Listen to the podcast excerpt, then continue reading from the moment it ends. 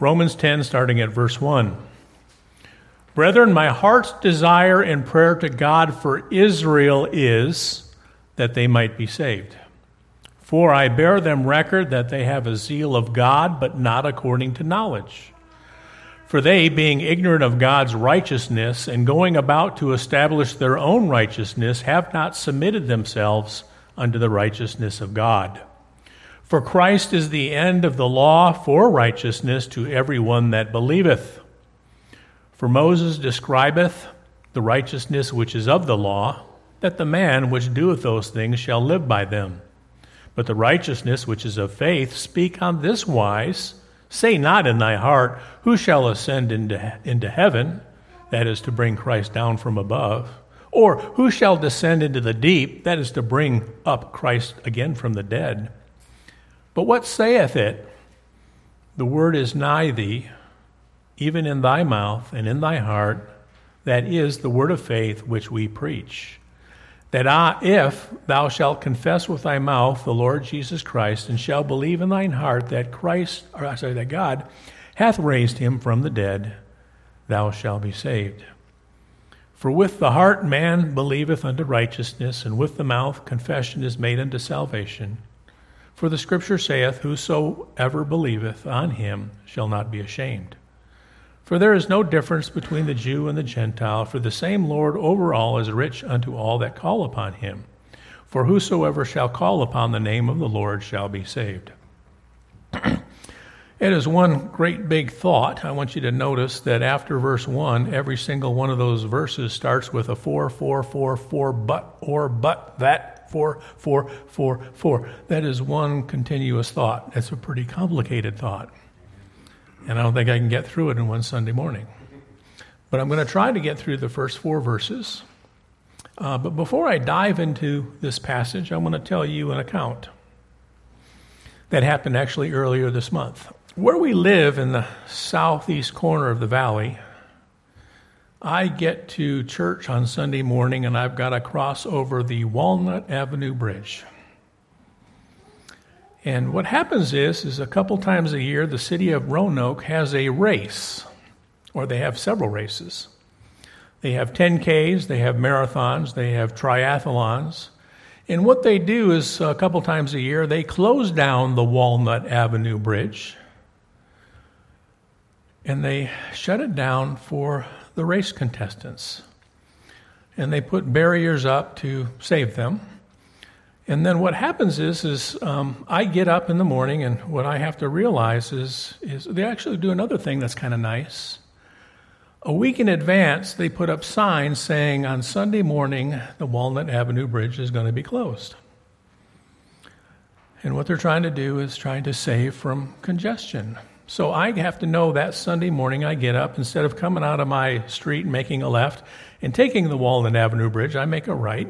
I go around Yellow Mountain, and around 220, and come into church that way. Now you're looking at me and saying, what's that got to do with the gospel or Jesus Christ or Romans 10? I'm being sneaky. In that particular passage, I use the word save twice. Right? Did you notice? And your brain goes into automatic pilot, and you grab the context and you determine what the saving is from, correct? So, what was the first saving? The first saving was the contestants, the, the, the racers, right? See, one thing about the Walnut Avenue Bridge that they use that pathway so much is if you keep on going straight, it goes up a gentle incline and it ends up on the Blue Ridge Parkway. It's a perfect place to get a lot of miles in, whether you're running or you're on a bike. So that's why they grab that road every Sunday. And, but I say they put up barriers to save the contestants. In your mind, do you really think they put John 3:16 on the barriers? Did they have the sinner's prayer on the barriers? Of course not. That's ridiculous. What did the context tell you that saving was from? Anybody? Traffic harm, right? Okay, so I also use the word save talking about me. See, I knew Sunday morning a couple weeks ago when this happened, I knew to take a right and not a left, and it saved me. What did it save me from?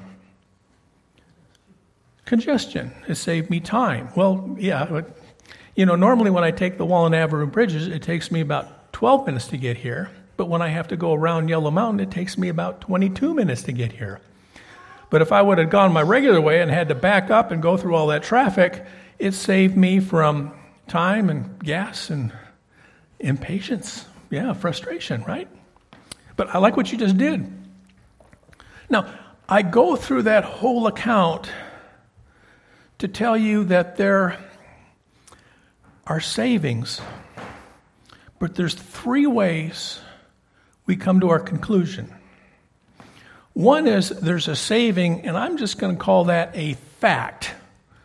And in the story I told you, in the account, I didn't say it saved you, from, or it saved a runner from harm of a car.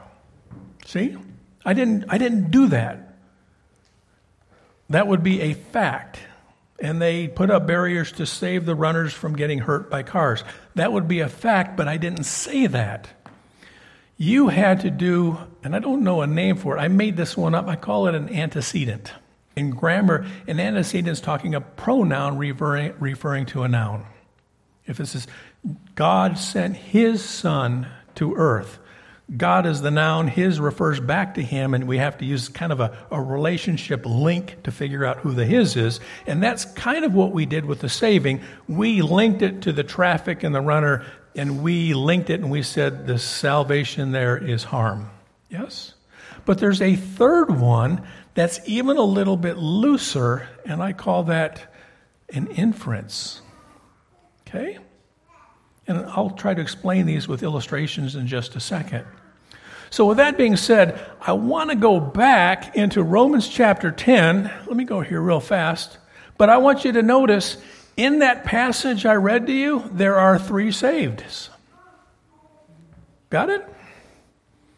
And not one of them is a fact, because right next to the saving, it doesn't say what the saving's from. So you have to either use the antecedent approach or you have to use the inference approach because it's just not there. Okay, are, you, are you with me so far? Brother Dolph, you're being awful technical. You can't understand this passage unless you do this. You can't do it. And, and what happens is our brains do it automatically, and the, there's a problem with automatic pilot. Sometimes we make mistakes in our automatic pilot, right? So we've got to raise our consciousness level just a little bit. Okay, so let me go on and let me go back here, and I'm going to give you an example. Okay, here's an example of a fact saving. Okay, I'm going to go to Titus 3, and I'm going to read 3 and 5, and notice there's a saving in there. But the Bible, in this case, tells us exactly what the saving is from. We don't have to guess. We don't have to trace it back to an antecedent. It's just right there. So, Titus 3 3 through 5 says, For we ourselves also were sometimes foolish and disobedient, deceived, serving diverse lusts and pleasures, living in malice and envy, hateful and hating one another. But after that, the kindness of the love of God our Savior toward man appeared not by works of righteousness which we have done, but according to his mercy, he saved us by the washing of regeneration and the renewing of the Spirit. When I read this, what we as saints of God have been saved from is our sinful nature. And it even goes on to say how that saving happened is by the washing of regeneration and by the renewing of the Holy Spirit. And it even goes on to say, it wasn't you that did it. There's another one of those accordings. Remember the accordings from last week? It was according to him. So here's what I would call an example of a fact saving where all the details are there. You'll be really surprised at how few fact verses are in Scripture. But our brains go into automatic pilot, and automatic pilot can get us into trouble sometimes. Okay? I don't know if you remember. Now, I'm really going back because there's some of you that haven't been here the 12 years since I've been here. But the first study I did on a Wednesday night was something called hermeneutics. And you think, Brother Dolph, what's that? That's a fancy word for rules of Bible study. And what we did is we spent several months when I first got here studying the rules of Bible study. And I made a contract with this church that I would employ those rules of Bible study on every verse of Scripture. And I hope you smile when I say this, but there are verses that, let's say, other denominations tend to go to and there's certain verses primitive Baptists tend to go to. And my contract was I would apply those rules of Bible study to all verses, no matter who claims them as their favorite.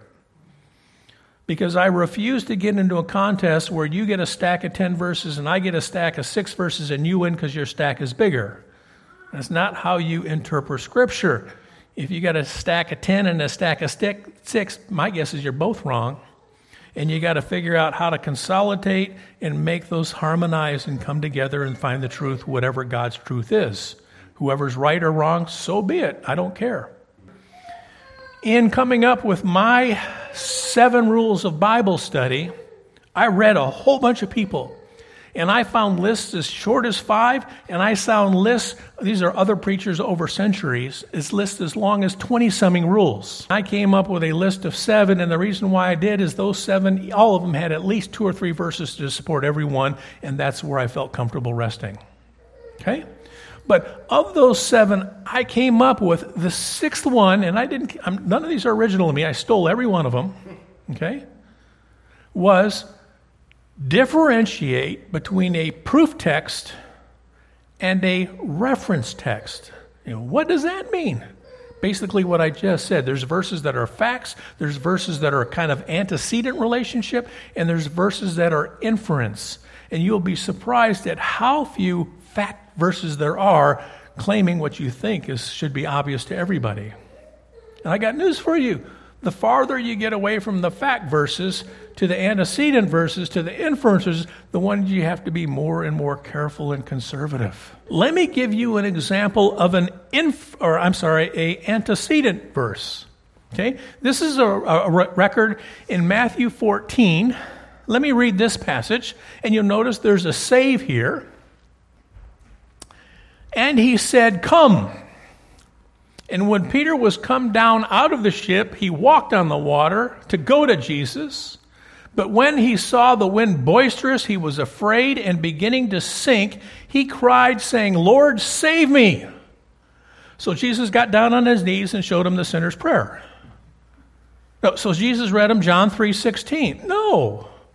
No, isn't that silly? Okay. And immediately Jesus stretched forth his hand and caught him and said unto him, O thou of little faith, wherefore didst thou doubt? And when they were come into the ship, the wind ceased. What was the saving under consideration? And I would have to say, drowning. Would you say amen?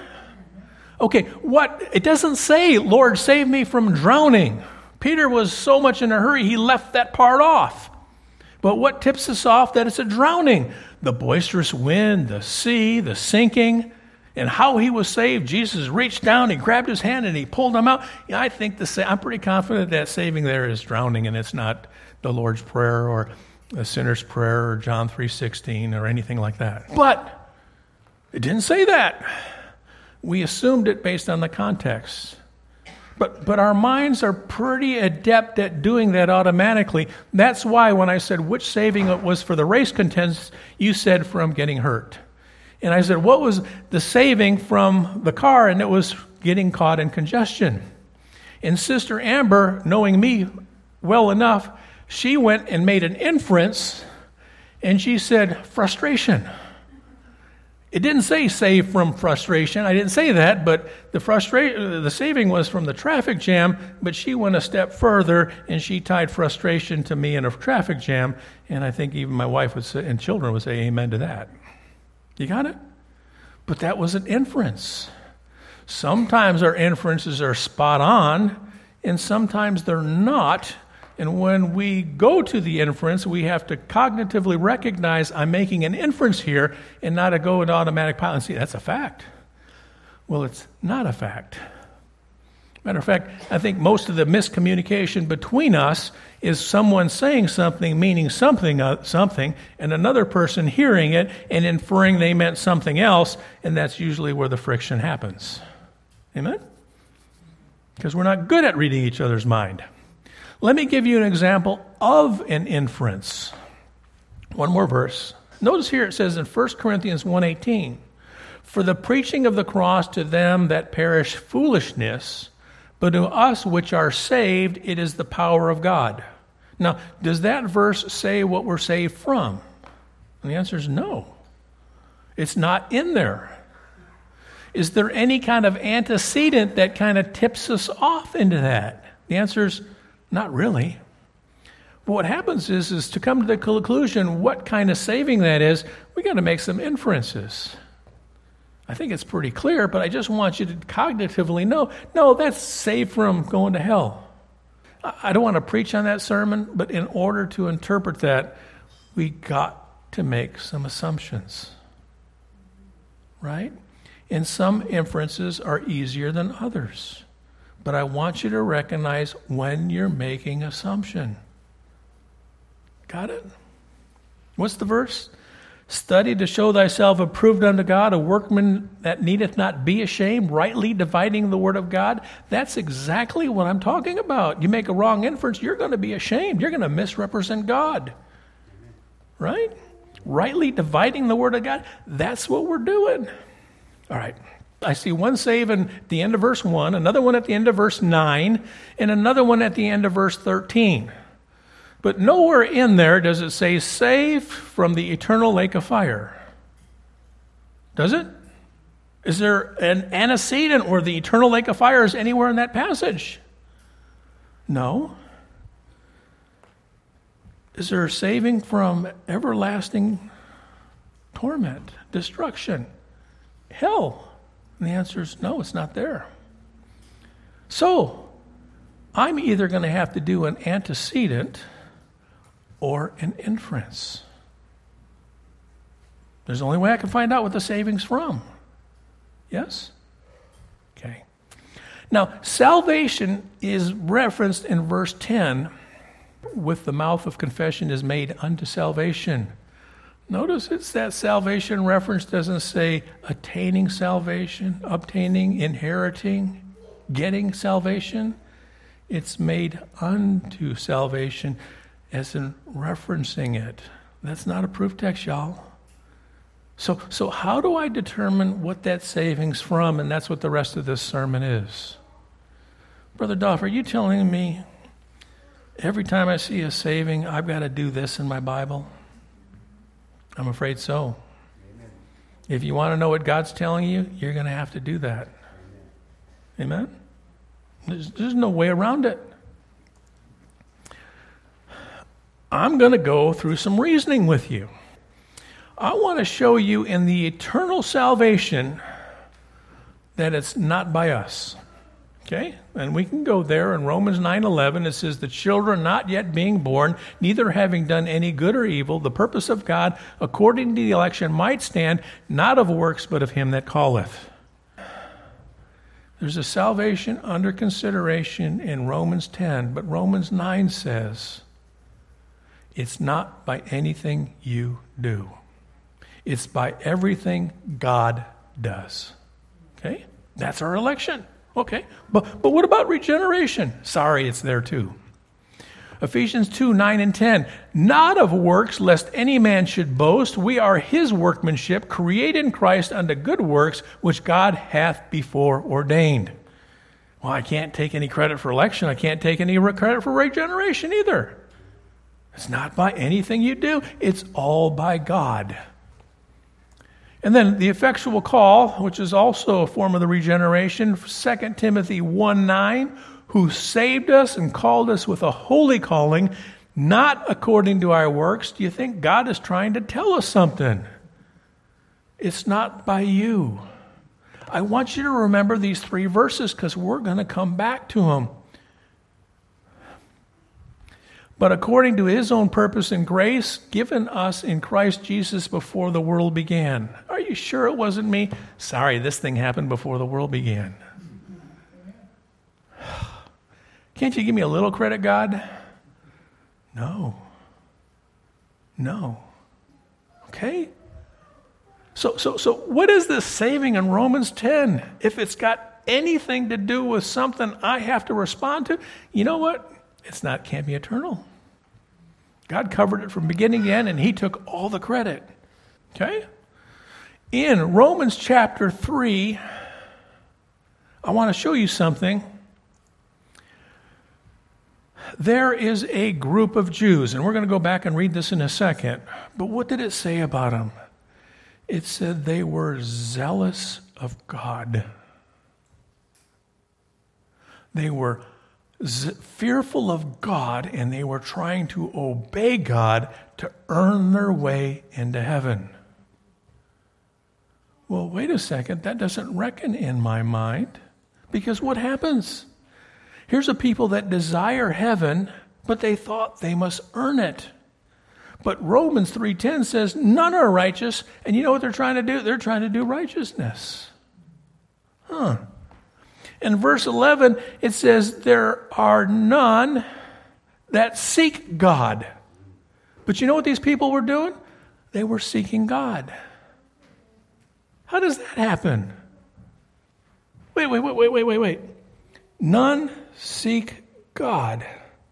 But these guys were seeking God. How does that work? Verse 12 says, they were zealous of good works, but Romans 3:12 says none do good. And they were doing good. Their problem was they were doing it for the wrong reason. But they were doing good because they feared God.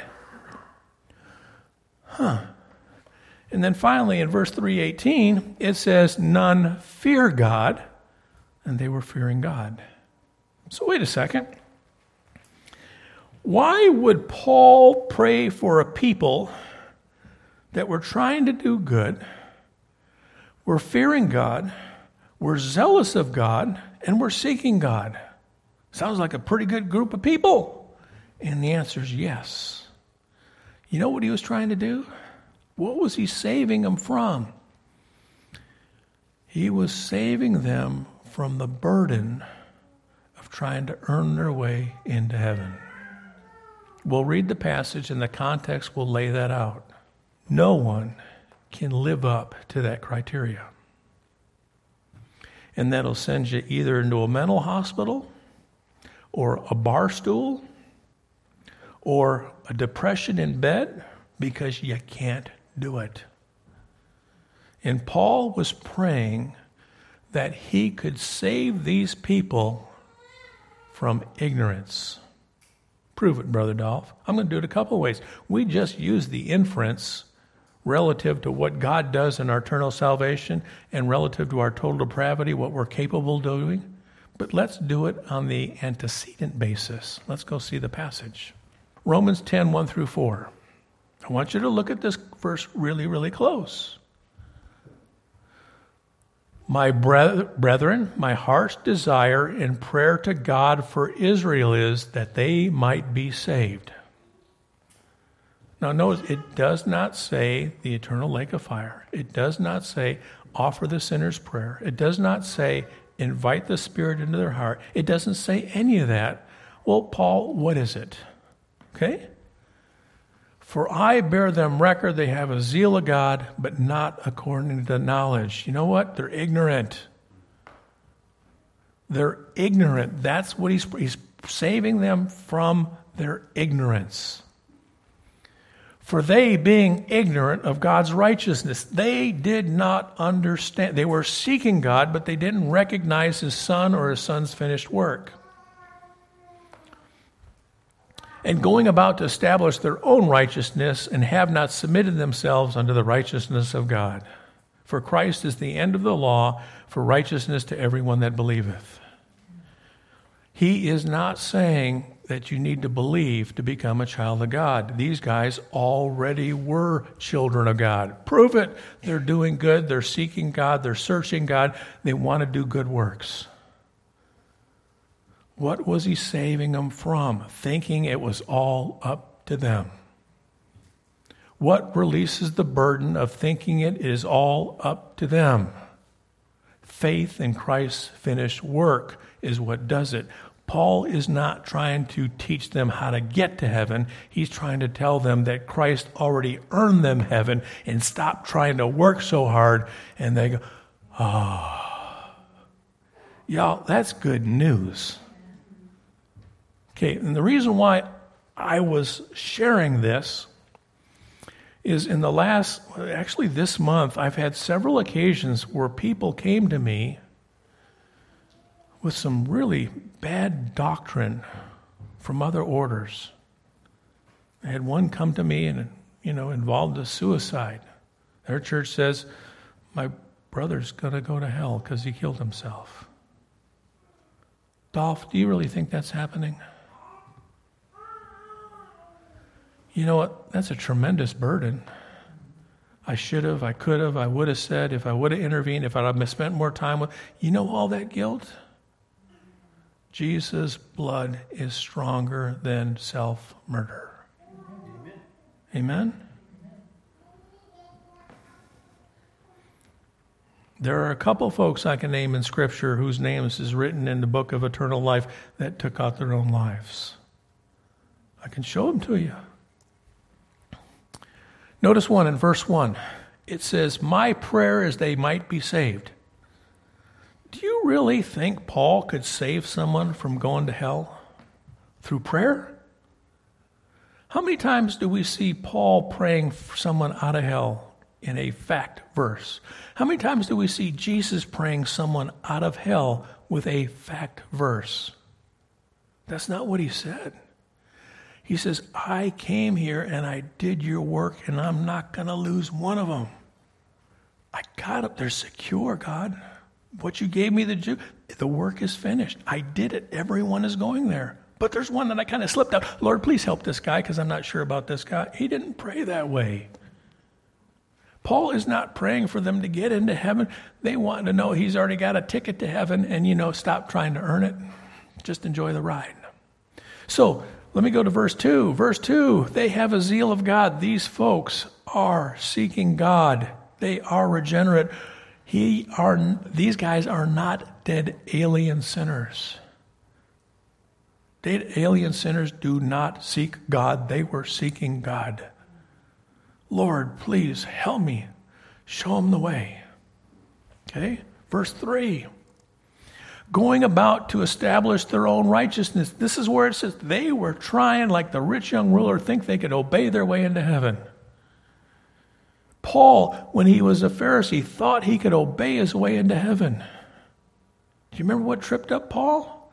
All of a sudden, he got his arms around that verse that says, Thou shalt not covet.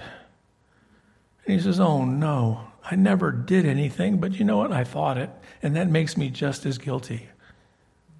I'm going to hell. That got him.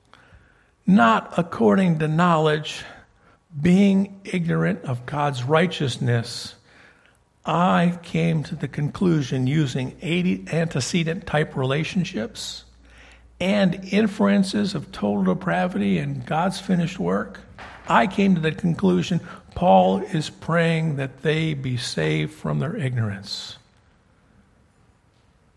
Why? Because the other is nowhere in the chapter. You've got to infer it, and it just doesn't make sense. Paul keeps on writing and tells people that men are going to put stumbling blocks in your way. They're going to do things through religion or through the theology or through their, I don't know, traditions, and they're just going to try to convince you that it's up to you to do something to get to heaven. And Paul keeps trying to thwart that thought. So notice what it says in Hebrews 9 9, which was a figure for the time then present in which were offered both gifts and sacrifices that could not make him that did the service perfect. What he's saying in the Old Testament, they tried to obey their way into heaven, and you know what? They couldn't do it. That's what he's saying. Notice what it says here. See, there's a lot of this going around. In Matthew 11, 28 through 30, come unto me, all you that labor are heavy laden, I will give you rest. Take my yoke upon you and learn of me, for my yoke is easy and my burden is light. Jesus is saying, you know, that man made religion stuff, that's too heavy for you to bear. Let it go.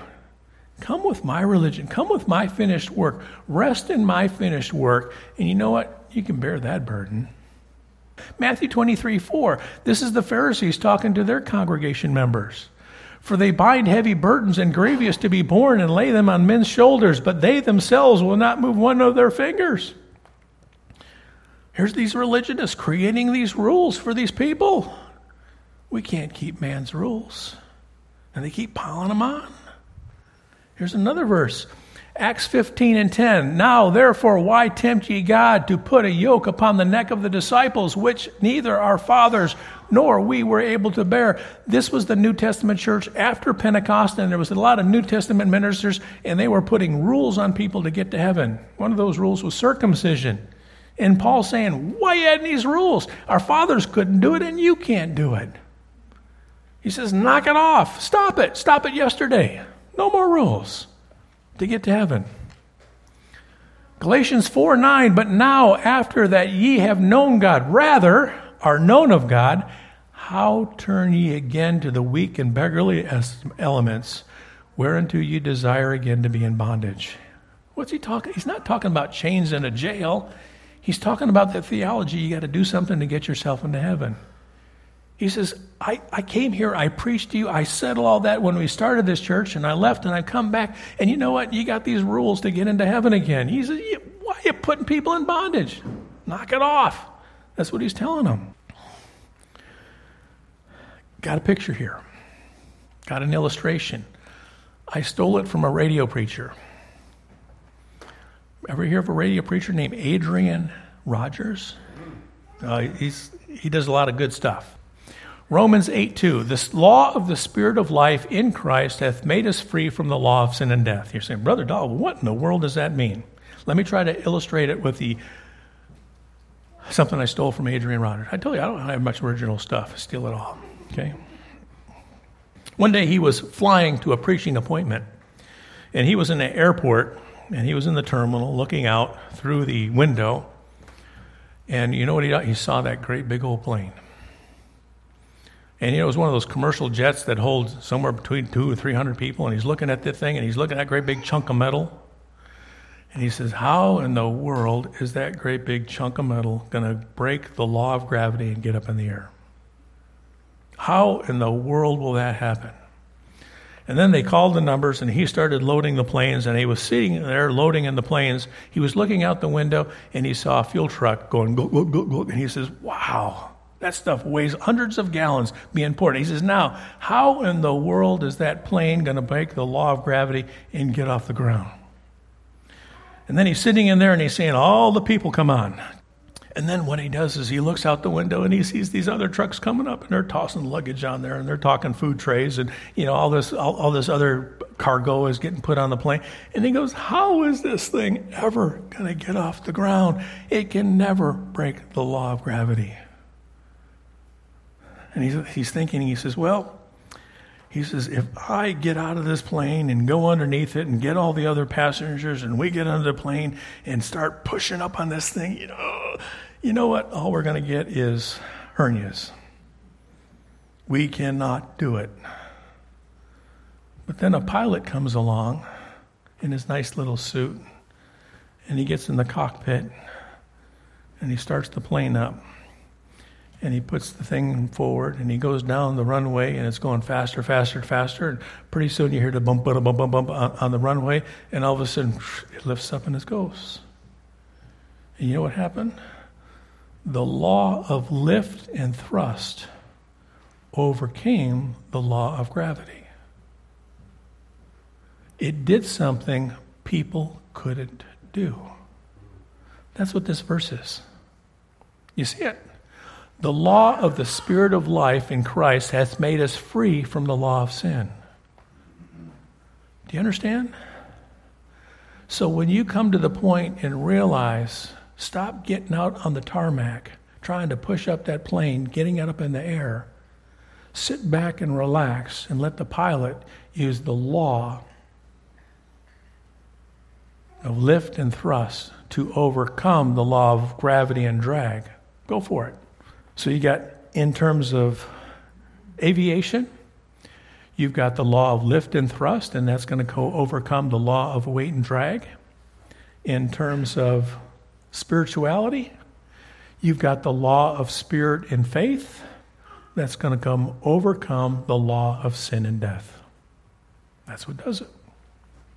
Make sense?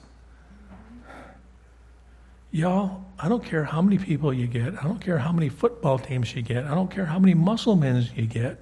You get a full plane with all that metal and all that uh, fuel and all that cargo and all those people. You cannot lift it off the ground.